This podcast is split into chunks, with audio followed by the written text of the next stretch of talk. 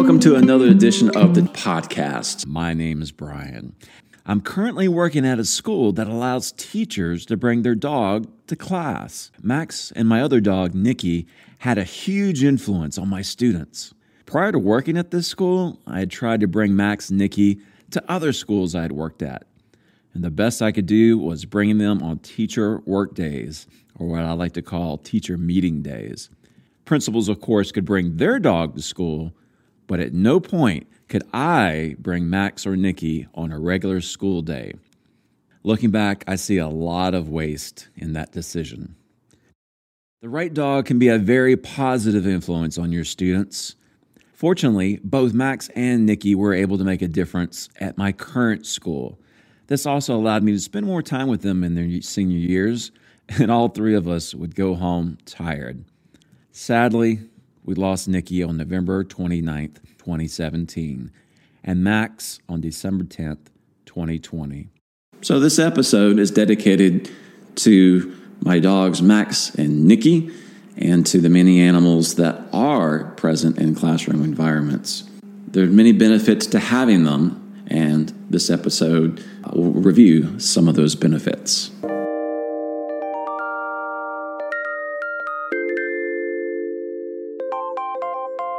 Mackenzie, Caden, Katie. We know that they're here, so it makes everyone kind of calm.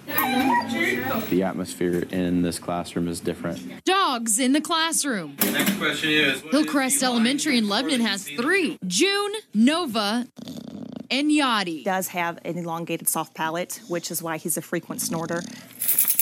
He provides an emotional level of support for the students. He um, will go up to a student that he feels you know might need that at that time, and he'll just sit by them, providing a calming, soothing effect for the student. They serve as therapy dogs. One day in science, I was sad. I forgot why because it was like a month ago. But I was sad, and so Mr. Wilson, he was like, go Pet Nova, she'll make you all better. So I went to Pet Nova, and I wasn't that sad anymore. She knows which kid she needs to, to work with every day. It's pretty amazing. It's like she has her own little job. The students are calmer in the classroom. Um, there's not as much anxiety going on in the classroom. Their work completion for me has increased. Having these dogs is a big motivation to getting work done and have it be quality work because I do have children every day ask me, "Can- I'm done, can I pet June? I'm done, can I pet Nova? And after I look at their work and it looks good, they're okay to do that. So it's, it's definitely a motivation. My grades have gone up with the dogs. Say, a good girl. The dogs in the classroom do have to have proper training and certification, but what breed are they? June is from the Lebanon Humane Society. Nova and Yadi are Old English Bulldogs. It's- It's nice to be in the middle of teaching and all of a sudden uh, one of the dogs does something and it kind of just, it's not a distraction, but it, it just kind of breaks our routine of everything and lets us laugh together. It kind of just gives it a family feel like we're at home. I mean, those are really good benefits for uh, children to come to school and have to feel safe and to uh, also have like a positive relationship with something that's, you know, going to love them unconditionally. I love dogs because I got two dogs of my own. One's little and one's big.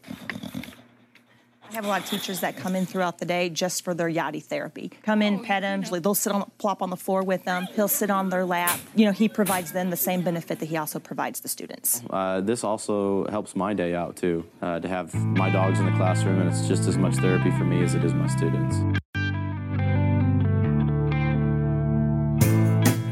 And I agree with that teacher. I've seen that with my own dog. The fact that the dog is therapeutic for me and helps with my stress uh, just as much as my students. You have to obviously have the right temperament dog, the dog who loves attention, who loves kids, who can handle a classroom environment. Not all dog species or pets can handle that.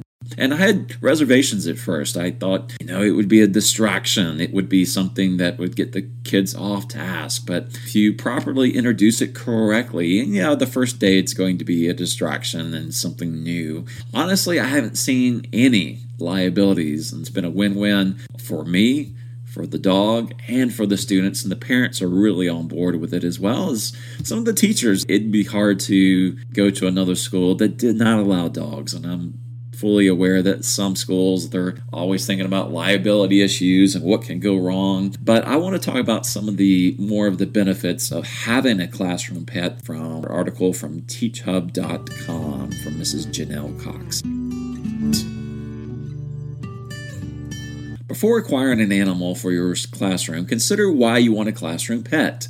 Is it to teach students responsibility, share your love for animals, help children learn observation skills, or learn compassion or empathy? Think of all considerations before making your final decision. The benefits of classroom animals. According to research, classroom pets can provide a variety of educational values.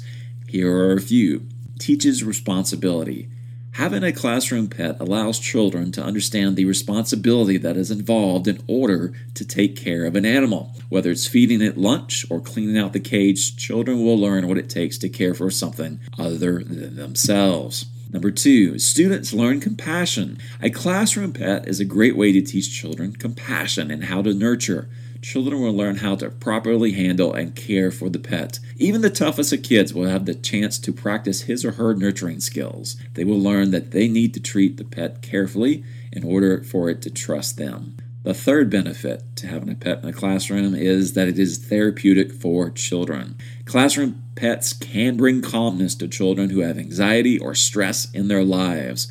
Studies show that classroom animals lessen tension and help children to be calmer. A teacher wouldn't want that in their classroom. And number four, it can be good for your health. There has been a lot of research on the benefits of animals and your health. Studies not only show that children who have pets are better equipped to fight off infection, but they also tend to average more days at school than children who do not have a pet. Five, it enriches the classroom experience. Classroom pets introduce children to the world of animals. If students don't have a pet of their own at home, they can see, feel, touch, and learn what it takes to care for one at school. You just heard an article from Janelle Cox from teachhub.com, a teacher's guide to classroom pets, and we'll have the full article on the show notes. So, my fellow educators, do you have a classroom pet? What do you have? Do you have any tips that could help a fellow teacher decide which pet is right for them? Because dogs are probably much more beneficial than, say, amphibians, reptiles, or hermit crabs, but maybe you don't have a dog that would be a good fit for your classroom. But just having a pet in the classroom can bring so many benefits. I would encourage you just to try it. Have a great rest of the week, teachers, and we'll talk again soon. Thanks for joining us.